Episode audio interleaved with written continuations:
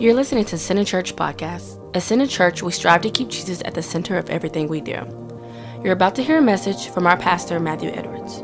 But before you do, we want to invite you to visit our website at centercharlotte.org. There you can sign up for our weekly emails and receive new content as we release it. Secondly, we want to invite you to visit our pastor's blog at matthewedwards.cc. And finally, if this podcast ministered to you in any way, Go ahead and subscribe, and you'll be the first to know when we release more content in the future.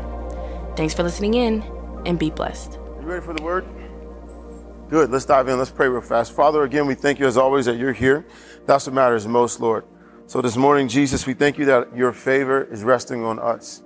Right here in this room. Lord, we thank you that your favor is resting on us. So, Jesus, this morning, we just relax in your presence. We just rest in you. Father, we thank you that the battle's already been won. We thank you that the war is over. We thank you, Father, that now all that's left is for us to reap where we have not sown. And so, Father, even as you gave us the word at the beginning of this year, even now, we still draw on that, that we have, we still have many areas to reap where we have not sown. And Father, I thank you that even though the last end of this year is coming around quickly, I thank you that with you, you want us to live in the present, live in the moment. So right now, Father, I thank you that even now, even in this moment, I thank you that today won't be a regular church service for anyone. That Father, that today will be a day that we can mark on our calendar that we look back on and we say, something happened then. Something changed. And so Father, whatever uh, attack or assault is being leveled against anyone in this church, we ask right now that that attack and that assault be ended in the name of Jesus. Father, if anyone is being attacked in this church, we thank you that your blood covers everyone in here. And so death has to move on. We thank you, Father, that you are covering everyone. This morning we rest under the shadow of your wings. So Jesus, we thank you again for all that you've done, all that you're doing and all that you will do. And I thank you, Father, that this morning you will be who only you can be, a heavenly Father to everyone in here. So we thank you for it, Lord, in Jesus' name. Everyone said, Amen. Amen.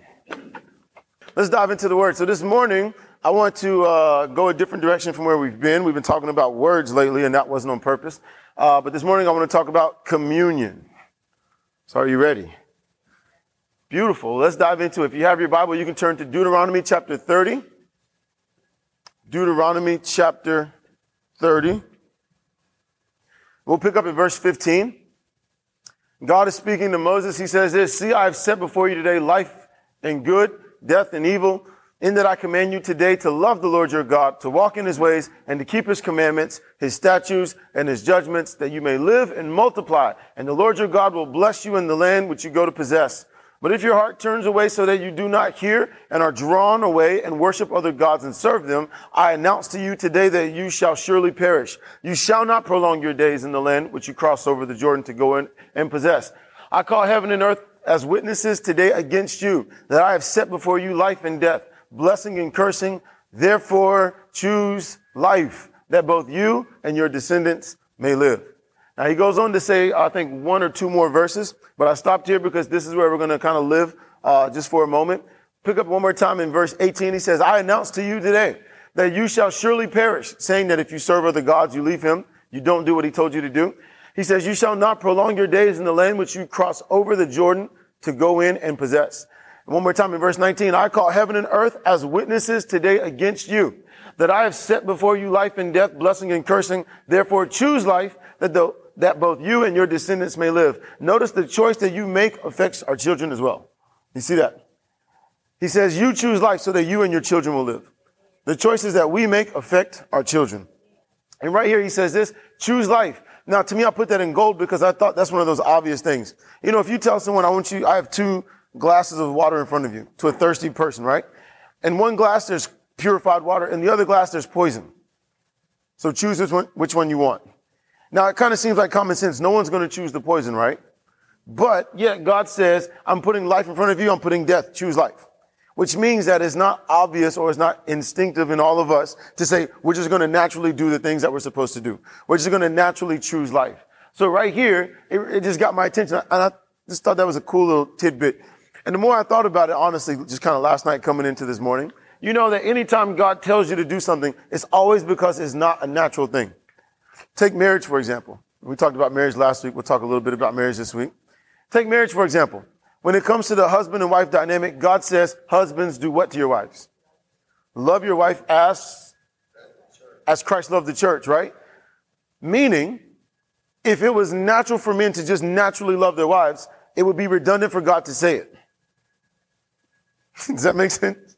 Now, I say that because, uh, and, I, am not saying that because I actually it was in my notes. Me and uh, the Reverend were speaking this morning. He didn't know I was going to say this, but it's not natural for men to do that. And the reason why I say that is this: men are very uh, uh mission driven. We like to check things off on our on our list. Now, I say that, but think about it. Think about it as a man. Think about it.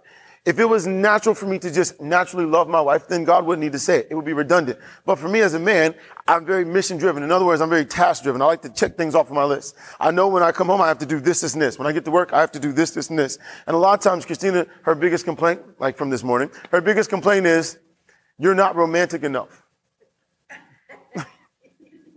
now, I say that to say this. To me, I'm checking things off, right? When I, I know I have to do this. Walk in the house, kiss your wife. Check. Walk in the house, hug your wife. Check. Walk in the house, don't talk about yourself. Check. Ask her how her day was. Check, check, check. You see what I'm saying? Go down the list. Last week she said, you don't help enough with Parker. Where's Parker? Check. You see what I'm saying? We're very task oriented. It's not natural for us to just come home and just be affectionate and loving and, oh, I'm just telling you all my emotions and I'm just, oh, tell me about yourself. This is not natural for men, but we have to learn. And God says, husbands, love because it's not normal. At the same time, for the women who are laughing. At the same time, he says, wives do what? As Christ did, I'm sorry, as Christ did to the Father. Submit. So at the same time, again, if he says it, then that means it's not a natural thing. Now, it's not anything against women to say that. What he's, what, what he's saying is this is a compliment. You're such a good leader. You make so many great choices. He's saying stop make choices or else he won't make any choice. the day will come when he needs to make the right choice. And if you make every choice for him, he'll never make a choice. So I need you to help him make a choice by giving him an opportunity to make some choices. I know there's not many of us in here this morning, but all the women said, Amen. and Christina said, Amen. So here we go. So again, if it's natural Seriously, if it's natural for us to do it, then it's redundant for God to say it. So again, he says right here, hey, choose life. It's not normal. Some people are not going to choose life, but he says, let me help you choose life. And if you'll choose life, it won't just affect you, it will also affect your children. So then I want to point you out, look at verse 19 one more time. He says, today I call heaven and earth as witnesses today against you. Now, when I saw this word against you, I thought, it's like he already knows they're going to choose death. Think about it. He didn't say, I'm going to call heaven and earth today as witnesses for you. He said, I'm going to call them as witnesses against you. It's like he knows they're going to mess up. So when they mess up, know this. The moment you make a mistake, heaven and earth are going to be witnesses against you. That we made this agreement today at this moment. And to me, that was like, God, why did you already, like, you set them up for failure? So I thought, let me go look up the word against you. Now, the word against you is translated uh, very loosely in the Hebrew, very loosely. In fact, you can't actually find the Hebrew word. It's the word vakem, but you can't actually find a Hebrew word that puts the two together.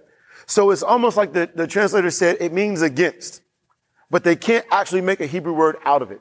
So again, if you go back and try to look up this word, you won't find it because that word doesn't actually exist. Really weird.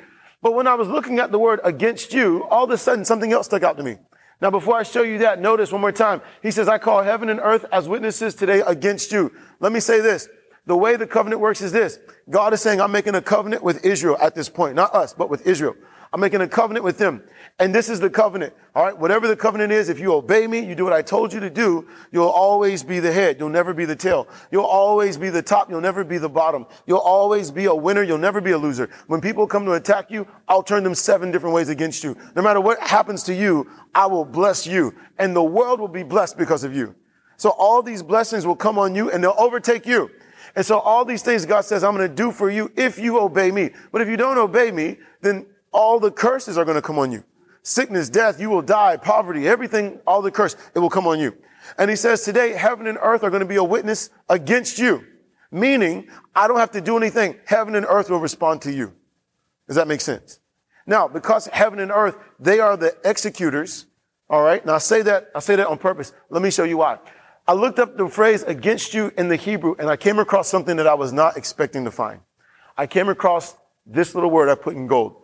Now don't forget Hebrew reads from right to left. Now I know you didn't want to learn Hebrew this morning, but I want to show you something really, really cool. Deuteronomy 30 verse 19 in the Hebrew reads from right to left. God says, I call as witness against you today, blank, heaven and earth, life and death. And he goes on to say blessing and cursing. Choose life. I didn't want to put the rest because we'd have 15 slides to show all the Hebrew. But I want to show you something. You see this right here in the gold? Again, Hebrew reads from right to left. On the right, you see that X symbol? That's the letter Aleph. All right. You might know where we're going. You see the symbol right beside it on the left hand side, our left. That's the letter Tav. Put the two together, you have what? Aleph, Tav. now, I wasn't expecting to find Aleph Tav there. If you don't remember what Aleph Tav is, don't forget in the book of Revelation, Jesus said, I am Alpha and Omega, which is Alpha and Omega are Greek letters. Jesus was a Jew speaking to another Jew. He would not have said, I'm Alpha Omega. He would have said, I am Aleph, I am Tav. Aleph is the first letter of Greek. Omega is the last letter in the Greek. Aleph is the letter, the first letter in the Hebrew. Tav is the last letter. Today, the Jewish people still, rabbis, don't know what Aleph Tav is. And it appears all over the Old Testament. But they don't know what it means. So what they said was this, one day when the Messiah comes, he'll explain everything. And when he does, every jot, every tittle will understand it all. But because they refused Jesus, after Jesus had died and ascended to God, he came down to John and said, Oh, by the way, I am Aleph Tav. Let me tie in everything that you were expecting me to be. Jesus fulfilled everything and he did everything they expected, but they still rejected him. So when he comes, he says, I am Aleph Tav. Now right here, what do you see? God says, I call as witness today. I'm sorry. I call as witness against you today, Aleph Tav. Meaning Jesus is there. Jesus there. They didn't see Jesus, obviously. Um, but Jesus, God is bringing Jesus into the equation. He says, today I'm calling today as witness against you, Jesus. And then he goes on to say heaven and earth, meaning what? Heaven and earth are the executors. Jesus is the witness. Are you with me? In fact, the word right here for witness, I didn't put it because I don't remember on the top of my head. But even in the Hebrew, it's missing the, the, the I am. It's missing the mem that would make it plural. So it's actually not, I call heaven and earth as witness says. It's I call heaven and earth as witness. One. And heaven and earth are not one, they're two. Meaning, when you put Aleph Tav into it, God was saying to the Jewish people back then, I'm calling one witness against you today. It's Jesus. And heaven and earth will be the executors of the deal. Are you with me? Now, as long as Jesus is witness, that means Jesus doesn't have to actually execute anything. Jesus today, where is he at? At the right hand of the Father, right? Meaning Jesus does not have to come down. In fact, in the same chapter, he says this, don't say in your heart, who will ascend to heaven and bring the word down? Who will descend from the depths and bring him back up? A quote that we see in Romans chapter 10. He says, no, no, no, the word is near you. It's in your, and in your, the word that we preach. Right here, God is saying Jesus will not have to come down to execute anything else for you. Jesus will stay right where he's at, at the right hand of the Father, always making intercession for us. Are you with me? And Jesus will be the witness, meaning when you fulfill your part, then he'll say, Father, they fulfilled their part. Heaven and earth respond. Are you with me? Now, what does this have to do with communion? Are you ready? now watch this. In Hosea chapter 2, God says something interesting. In Hosea chapter 1, what happens is this. Hosea is a prophet and God says, I want you to go and I want you to marry a prostitute. Remember the story? God says, I want you to marry a harlot. All right, old King James harlot. And after he marries her, after some time, she goes out and she falls back into her old ways. She starts prostituting herself again. We don't know why. Maybe for money. We don't know. Maybe for some sense of fulfillment. We don't know. But after she prostitutes herself, I'm sorry, she has some children first. Then she prostitutes herself out. And Hosea is embarrassed like any man would. His wife has gone out. She belongs to someone else financially, legally. She, she belongs. And God tells Hosea, I want you to pick yourself back up and I want you to go and find her. And not just find her, I want you to buy her back. Now, if it wasn't embarrassing enough that his wife cheated on him, she left him, she's prostituting herself, now he has to go buy her back. So he has to humble himself, tremendously humble himself, and go get his wife back. And the entire process through, in Hosea, God says, I want you to do this because this is what Israel has done to me. I bought her. She belonged to me, but she went and she prostituted herself with other people, with other gods. So you know what I'm going to do, Hosea? I'm not going to rain down judgment, fire, and brimstone. You know what I'm going to do, Hosea? This is what I'm going to do. I'm going to go find her. I'm going to go buy her back, and then I'm going to walk her into the wilderness. And in the wilderness, she's going to forget about all the gods that she served, all the things that tempted her, all the things she talked about. She won't even be able to say the names of the Baals in her mouth. They'll all be gone. He said, when I pull her into the wilderness, I'm going to turn her heart towards me. Translation, she's going to fall in love with me in the wilderness. And then he goes on to say something in Hosea chapter 2 that I'll explain. But it's a beautiful picture of all of us. You see, for the Jew, they say, well, that's what God did for us. Let me say this. In fact, let me show you. Let me show you why it's really for us in the new covenant. Are you ready? In Hosea chapter 2, verse 19, God says, I will betroth you to me forever. Now let me ask you this. Was Israel ever actually married to Christ? Who is the bride of Christ? The church. Meaning he's not talking about Israel right now. Who is he talking about? He's talking about us. He says, I will betroth you to me forever. Even though you sinned, even though you left him, even though you were saved, you went back into the world, even though you were saved and you made all those mistakes. He says, don't worry. We're married. I will betroth you to me not for, uh, not until your next sin. I will betroth you to me for how long? Forever. You will belong to me forever. Yes, I will betroth you to me in righteousness and justice and loving kindness and mercy. I will betroth you to me in faithfulness and you shall know the Lord. Now you see verse 20 right here where he says, you shall know the Lord. Again, I decided, let me look up some of these words in the Hebrew. Just let me look up because I want to know for my own edification, for my own self. I want to know. And when I looked up the word, you shall know the Lord, all of a sudden a word popped out again. You'll never believe what word popped out again. Watch this. In the Hebrew, God says, I will betroth you from right to left. I will betroth you to me in faithfulness and you shall know Aleph Tav. Again, I was not expecting to find this. I promise you, I wasn't doing a study on Aleph Tav. I've done that before, but I wasn't doing it for this. He says, I'll betroth you to me in faithfulness and you shall know Jesus. Then he says, you shall know in the Hebrew, I'm sorry, in the English, you shall know the Lord. The word Lord is Yahweh. He says this, you shall know Aleph Tav, which is Yahweh. Jesus, who is the Lord. Whenever you see God in the Old Testament, God always is the word Elohim, meaning God as creator. The world knows God, creator. All right? But who they don't know is Yahweh. Yahweh or Lord is covenant friend. That's Jesus. he says, you shall know Jesus, who is Yahweh. Oh, I love it. Isn't that good? Isn't that beautiful? Now notice, how does, how does he say you'll know him? How does he say you'll know him? Now, while I was preparing for this, this question popped up and my first response was to go backwards, but I felt impressed from the Lord. Don't go back, go forward. This is your answer. How will you know the Lord? How does the Lord want you to know him? Let me say this. At work, people at work, they know Matthew at work. At home, my wife knows Matthew the husband. Parker knows Matthew the father. Jesus says, I want you as my bride to know me. Are you ready? Now, this is how he wants us to know him. Watch this. It shall come to pass, the very next verse. It shall come to pass in that day that I will answer, says the Lord, and I will answer the heavens and they shall answer the earth. Now, real quick, I will answer. In what day? In the day that you leave me. In the day that I bring you back. In the day you realize I lost everything that I thought I had, but it wasn't really from you. So I didn't need it anyways. And the day that you come to me and ask me for anything. In that day when you ask me, he says, I will answer, says the Lord. I will answer the heavens. No, notice what, notice. He doesn't say I'll answer who? You. He says I'll answer who? No, he says, verse 21, he says that that I will answer, says Lord, I will answer the heavens. Now watch this. If Christina comes to me and asks me a question, I say, hold on, I can't answer you. I have to answer this first. right? Our marriage is going to be at a standstill, right? But Jesus is saying, hey, look, we are married. I'm not on earth with you in person. I am by spirit. So my response won't be to you directly. Instead, who is a witness to you? Who is a witness for you, the executors of the covenant, heaven and earth. He says, I'll answer the heavens. They shall answer the earth and the earth shall answer with grain, with new wine, with oil.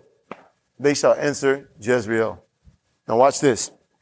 In Deuteronomy 30, he says this, choose life. Heaven and earth will be literally, and this is my translation, heaven and earth will be the executors. Jesus will be the witness. Today, Jesus says, I am your husband.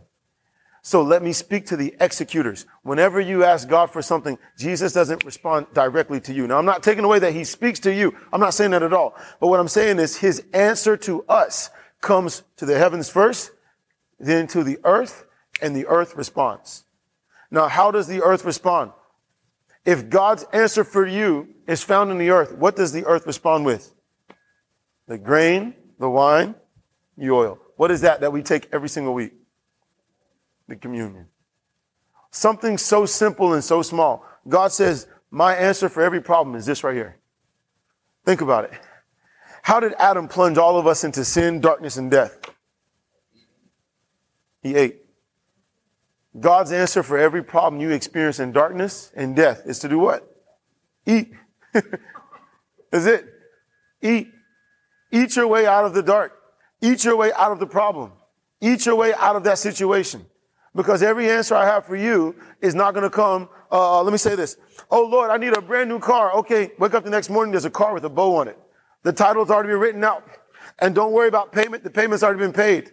Now, if you do that for me, that will be my answer from God. But let me say this. God's answer for you is not, let me, let me, uh, put a house right in front of your house on the same lot with a bow on it. God's answer for you is, hey, I'm talking to the heavens. The heavens talk to the earth. The earth respond to you. I am the witness. Heaven and earth are the executors. Are you with me? I love it. Now, the reason why I say I love that so much, again, because there's never something so big and so complicated. God says, I want to make everything simple. It doesn't matter where you're at. If you need my supply, find something to eat and something to drink because it's not the grape juice and it's not this piece of bread that tastes like paper. It's the faith you put behind it. When you sit down and say, Hey, look, like I, I told, I told the story years ago. When I first caught uh, hold of the truth of communion, I used to eat at Bojangles every day for lunch. And what I would do is I'd go down there and I'd get a Bojangles biscuit and I'd get sweet tea. And I would sit there in Bojangles and I would take communion with a Bojangles biscuit and sweet tea. And you know what? I saw God move. It is not the substance. It's the faith we put with it. It's the faith we put with it. And God is saying, if you need me to do something, talk to me, then go take this. Talk to me, then go take this. When you ask God for something, Jesus said, when you ask, believe it, you receive, and you'll get it. When you ask God for something, believe that you receive it, and then go actually get it. Aren't, aren't you glad you can take communion anywhere and everywhere and get the answer you need in that moment? Are you with me? I love it. Now, I didn't want to put this up here for the sake of having too much. But when I saw this, hold on, when I saw this right here, you in Aleph Tav, I thought, let me keep looking up. And when I looked up 21 and 22, let me say this, Jesus' name is everywhere. it's everywhere. In fact, verse 21, it says this, it shall come to pass in that day that I, Aleph Tav, will answer, says the Lord. I, Aleph Tav, will answer the heavens, and they shall I'm sorry, and they, Aleph Tav, shall answer the earth. And the earth, Aleph Tav, shall answer with grain, with new wine, with oil. They shall answer Aleph Tav, Jezreel. I mean, his name is everywhere in this. in these two verses, his name just keeps popping up left and right, left and right, because he wants you to know, hey, look, when you ask me for something, I'm going to follow through with it. You can never ask me for something that I won't see to it that you don't get it. He said, well, Matthew, I've been praying for it and I've been praying for it, but have you been taking communion for it? have you been taking communion? Because his answer for you is not something that will fall from the skies, land in your front yard. His answer for you is take this and eat this. And heaven and earth respond. Heaven and earth respond. They are the executors. Jesus is the witness. Now, in the Old Testament and what we saw in Deuteronomy, he says, Aleph Tav will be a witness against them. But on this side of the cross, because all our sin was put on him, now he's not a witness against us. He is a witness for us. When you go to God and the devil says, how can you ask God for this? Jesus says, I'll take it from here. Let me finish your prayer. Let me finish it for you. Oh, Father, this is what Matthew needs. I'm a witness for him.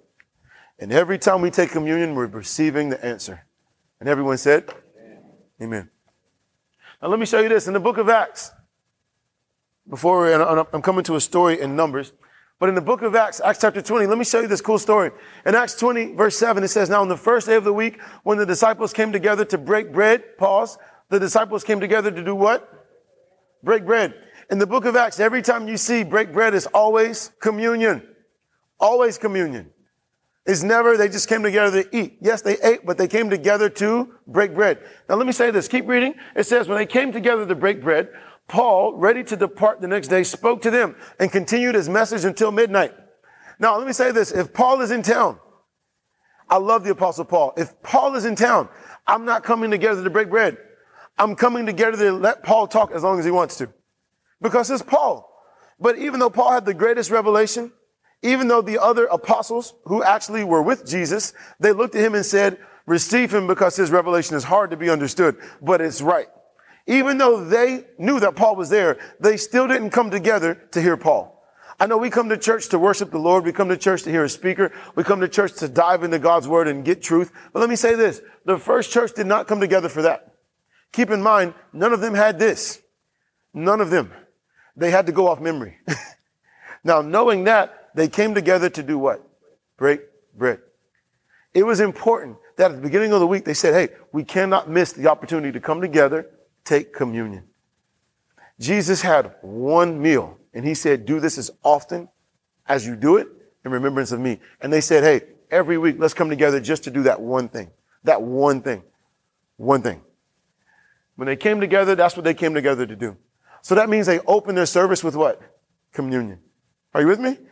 And watch this. Paul, ready to depart the next day, spoke to them and continued his message until midnight. That's why I don't feel so bad when our sermons go long. Thank you, Paul. There were many lamps in the upper room where they were gathered together, which is also the word lights, which Ms. Cook, is what we were talking about last week. Verse 9, and in a window sat a certain young man named Eutychus. I feel like I should have had that prepared before I got here. Messed that name up. Who was sinking into a deep sleep. He was overcome by sleep and as Paul continued speaking, he fell down from the third story and was taken up dead. Now watch this. But when Paul went down, I'm sorry, but Paul went down, fell on him and embracing him said, do not trouble yourselves for his life is in him. Now when he had come up, he had broken bread and eaten and talked a long while. Now let me say this. For a long time, when I read verse 11, it says, now when he had come up, my thought was he went down, he brings the young boy back to life, and the young boy comes back up. But keep reading when he had come up, had broken bread and eaten, and talked a long while, even till daybreak, he departed. It wasn't the young boy that came up. Who came up? Paul went down, said, he's not dead, left him there, went back upstairs, kept preaching. Then, verse 20, sorry, verse 12, and they brought the young man in alive, and they were not a little comforted. Now, let me say this. You say, well, Matthew, it's just the way it's worded. It's not. I've been reading a book called, um, gosh, man, what was it called? I can't remember. Uh, it's something, it's the same guy who wrote Jesus Through Middle Eastern Eyes. He's a PhD director, seminary school, and he explains Greek. He explains how Greek wording works. If you understand how, and I am no Greek scholar by far, but if you understand how Greek wording works, even if you go look this up for yourself, and I encourage you to do this, in verse 11, I'm telling you, it says when he came up, Notice it doesn't say when he came up and he had broken bread and he had eaten and he talked a long while by pulling out that simple noun, he. What he's saying is everything that happens afterwards follows up with the person that it started with. So by saying now when he had come up, what he's saying is Paul left that young man laying on the ground, probably dead. Left him there. He said out loud to everyone else, don't worry, his life is back in him. But when he came back up, notice what he did before he started preaching again. When he came back up, he did what? He opened his service with this. When the young boy died, he went back down there. Don't worry, he's alive, everyone. He came back up and said, let's take communion again. Isn't that crazy? I'm telling you, if they, let me say this, they saw miracles that we have yet to see. If they could see miracles that we have yet to see, what did they do that we probably need to do more of? the Holy Communion. It's how they opened their service. And then when God moved with power, it's how they followed up.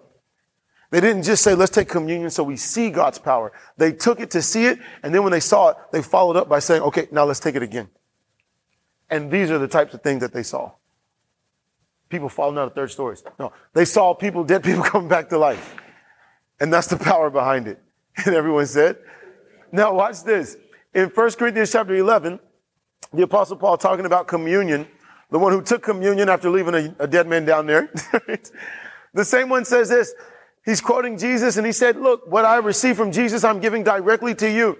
And when Jesus had given thanks, he broke it and said, take, eat, colon, meaning there's a pause. Jesus said, take, eat. While they're eating, he said this, this is my body which is broken for you. Do this in remembrance of me. Now notice this is my body which is broken for you. Say for me. For me. One more time. Say for me. Now I'm going to show you why that's important in just a second. This is my body which is broken for you.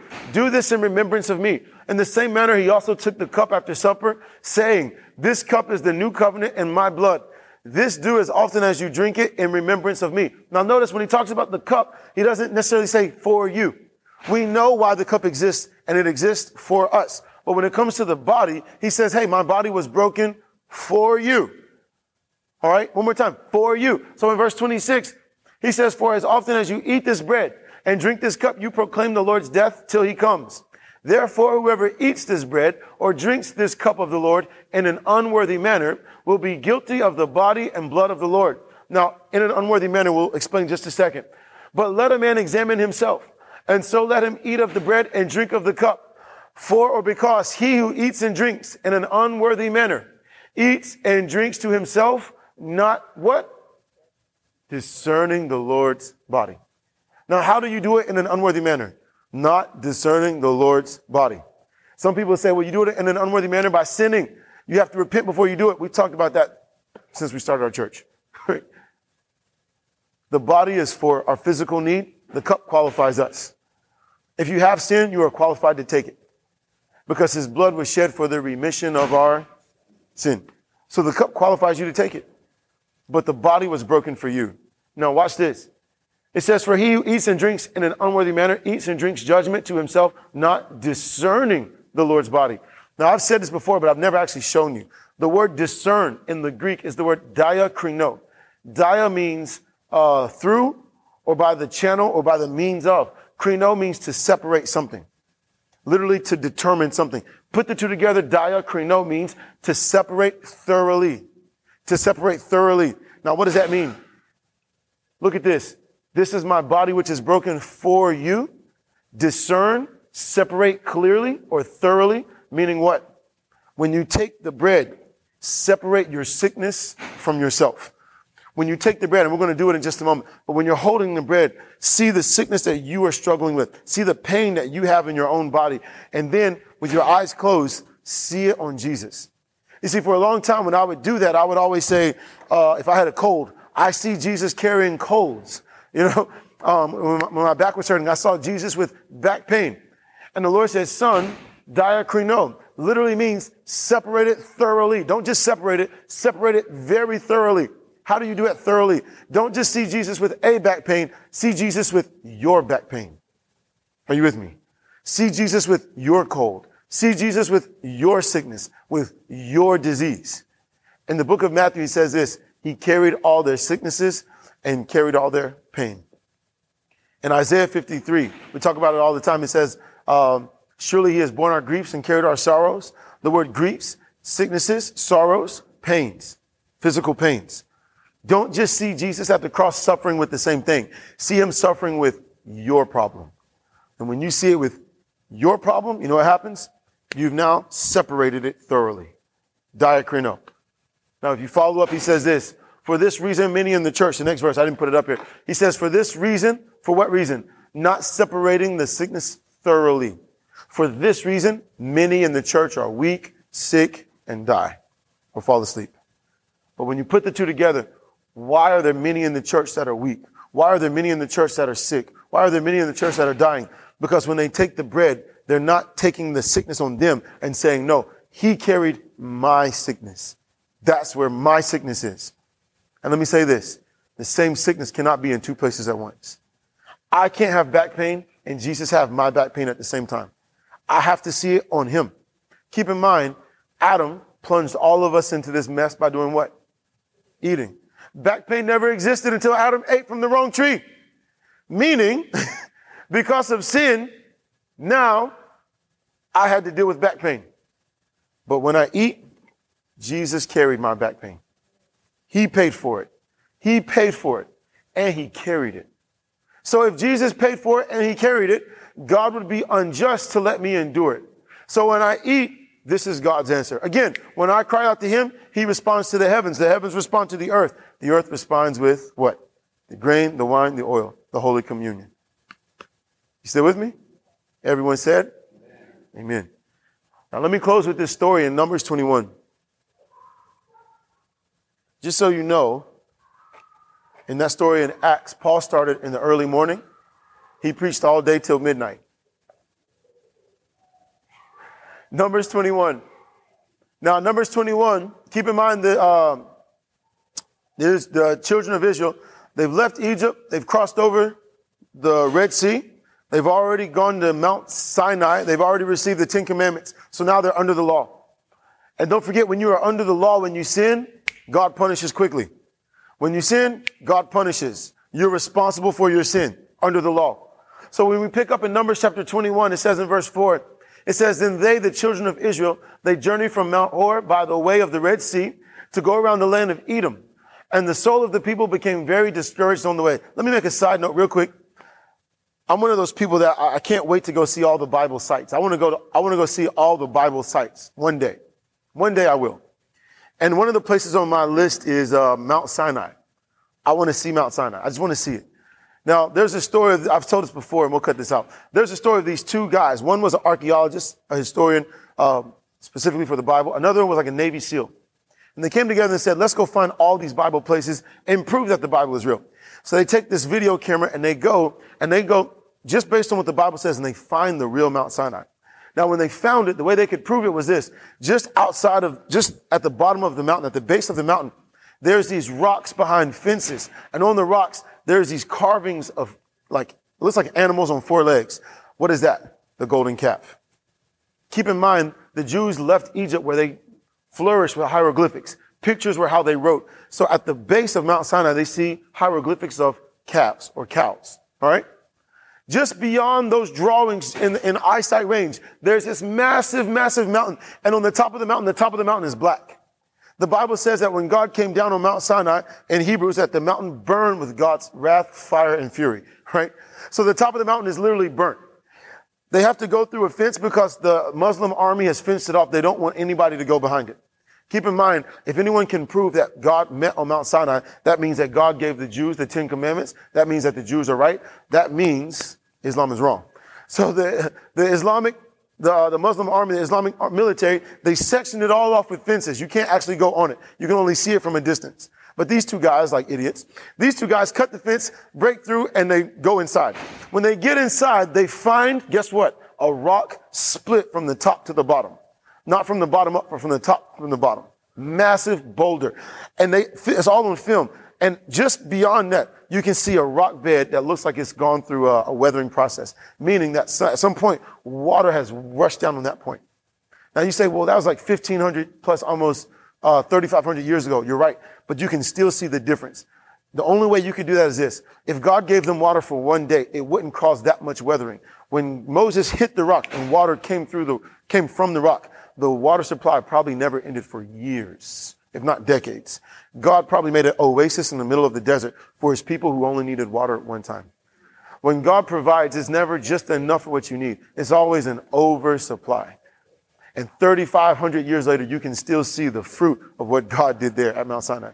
So then they keep going to the top and they're walking on black rocks and you can see it. And they start to collect, um, some of the samples and they put them in bags and they sneak back out, get in their uh, Jeep and they ride home.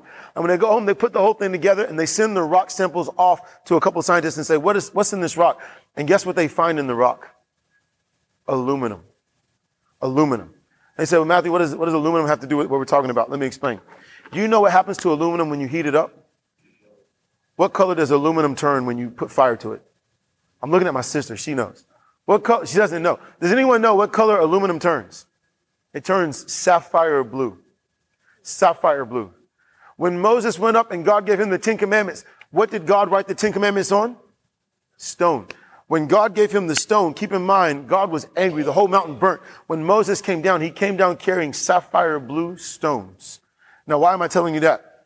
When sapphire blue met with the law, the Bible says that the letter does what? Kills, but the spirit gives life.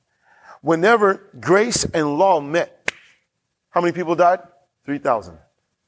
But on the day of Pentecost, when the day of Pentecost had fully come in the new covenant, no law, pure grace, pure sapphire, guess what happens?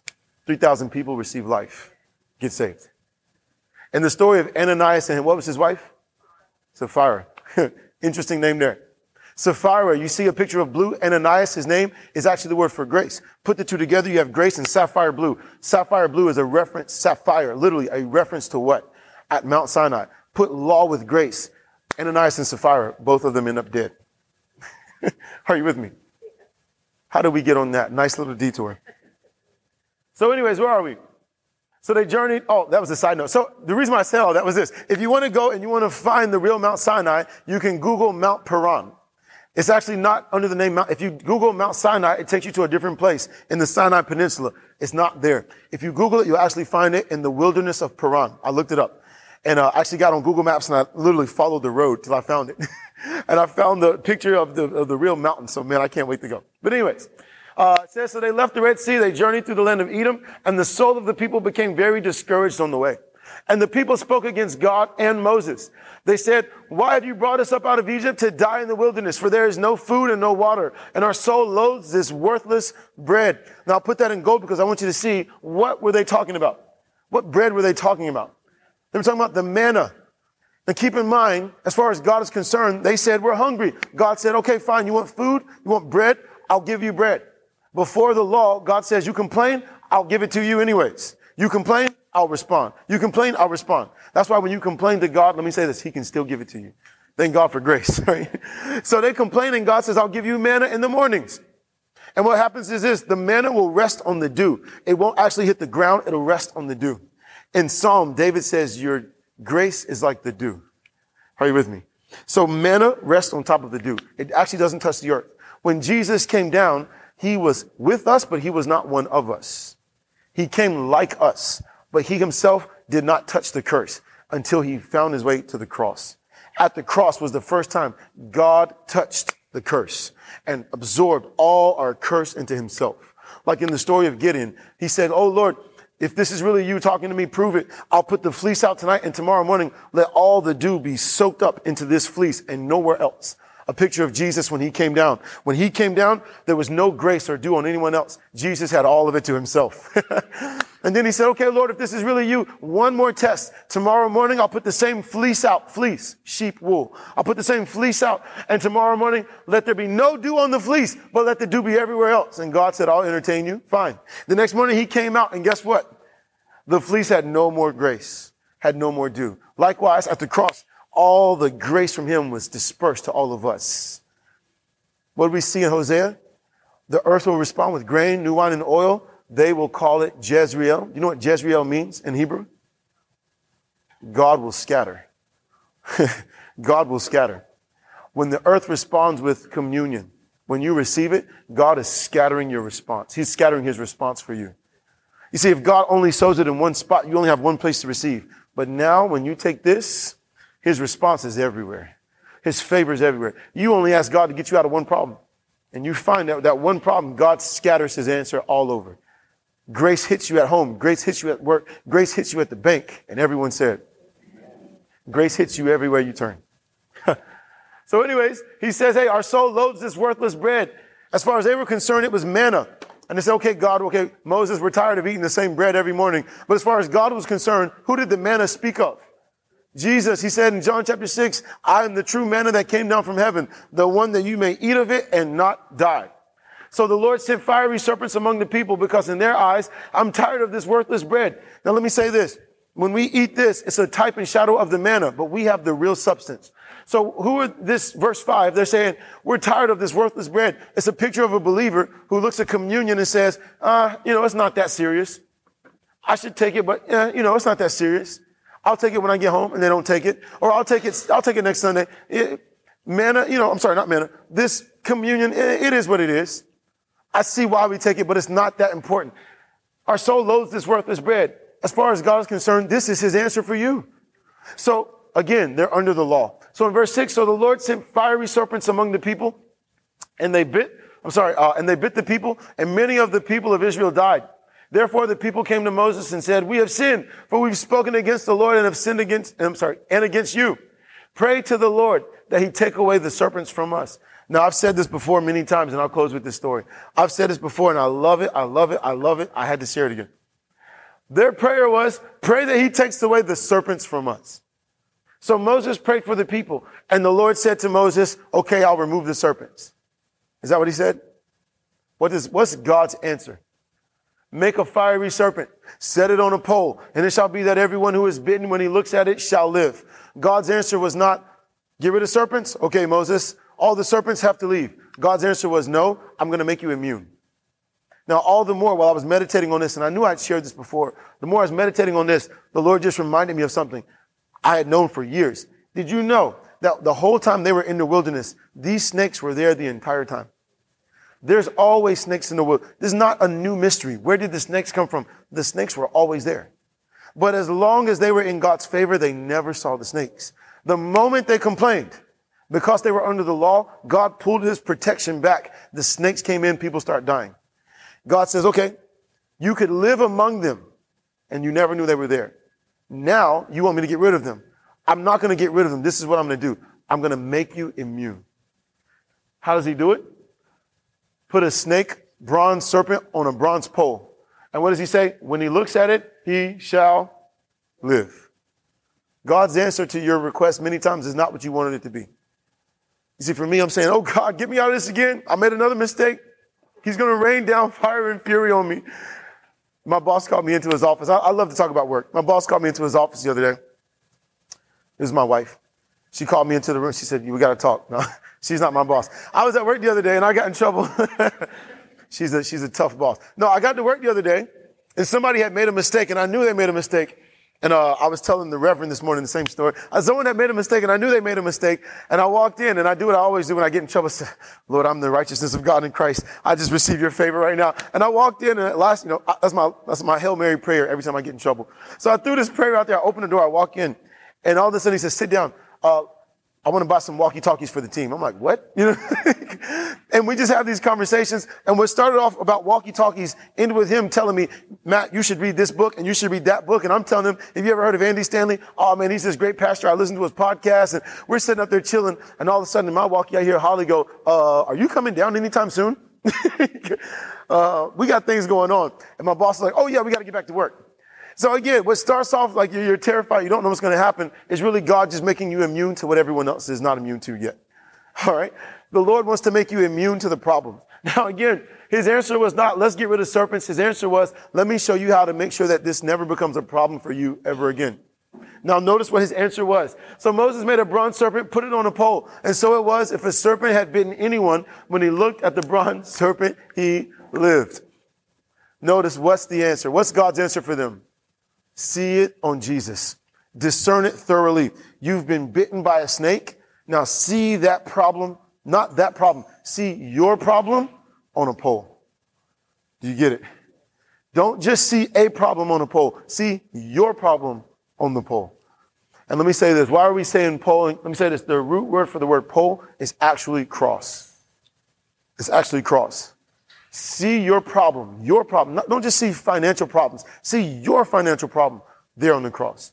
Don't just see your back, don't see a back pain. See your back pain there on the cross. And God's promise to them was what? Everyone who looks shall live. My question for you this morning, we're going to take communion. My question is this. How much do you value the bread?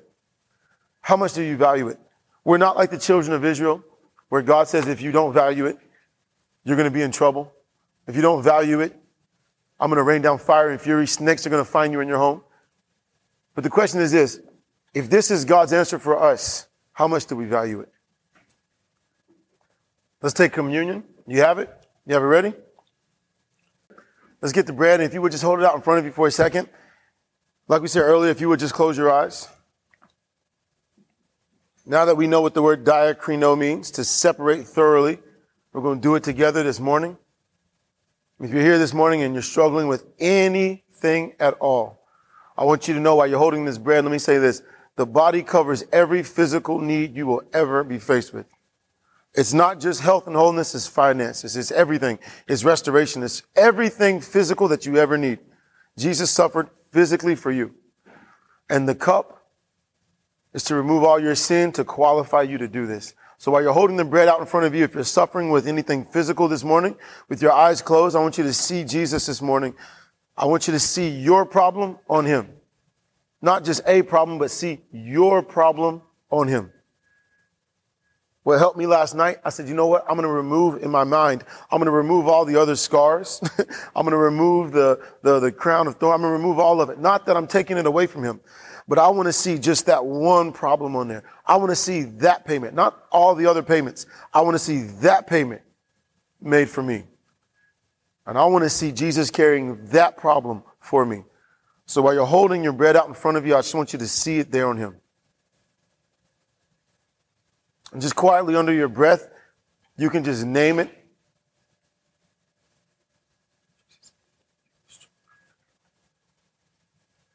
Now just repeat after me Lord Jesus, I thank you that on your body, on the tree, you carried my sickness, my disease, my illness, my poverty, my lack, my chaos my panic, my stress. You carried it all, even the pain, so that I could be free, so that I could have peace and wholeness and prosperity, true wealth, your favor manifested in every area of my life. So as I take this bread, I declare that I am healthy. My family is healthy. My family is whole. My family is prosperous. There is none sick in my house. There is none with a disease in my house. There is none that are poor in my house. And I thank you for it. In Jesus' name, amen.